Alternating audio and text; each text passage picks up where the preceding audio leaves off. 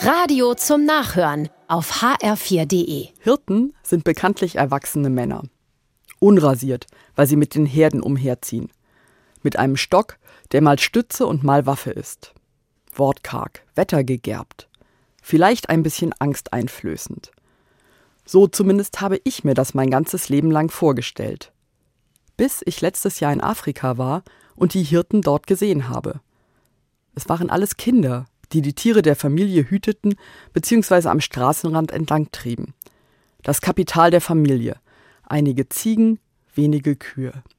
Viele Kinder waren erstaunlich jung. Bei uns würden sie in den Kindergarten oder die Grundschule gehen. Diese Begegnung hat mich neu über die Hirten in der Bibel nachdenken lassen. Die, die an unseren Krippen stehen, passen in mein altes Bild. Gestandene Männer. Aber in biblischen Texten kann man anderes entdecken. Die jüngeren Kinder sind mit den Tieren unterwegs. Sie sind noch zu klein, um richtig mit anzupacken, aber groß genug, um auf die Tiere aufzupassen. Die Forschung weiß inzwischen, viele der Hirten waren Mädchen. Ein irritierendes Bild. Es passt gar nicht zu unseren Gemälden, den Bildern in der Kinderbibel, den Krippenfiguren. Wenn nachher in den Gottesdiensten die Weihnachtsgeschichte gelesen wird, stelle ich mir etwas Neues vor.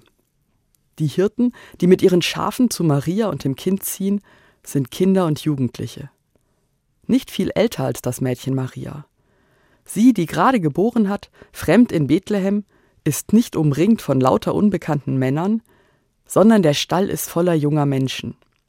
Sie freuen sich gemeinsam am Baby. Sie teilen die besondere Stimmung.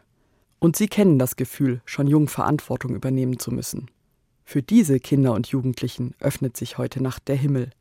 Fürchtet euch nicht. Ihr seid auf eurem Weg nicht allein.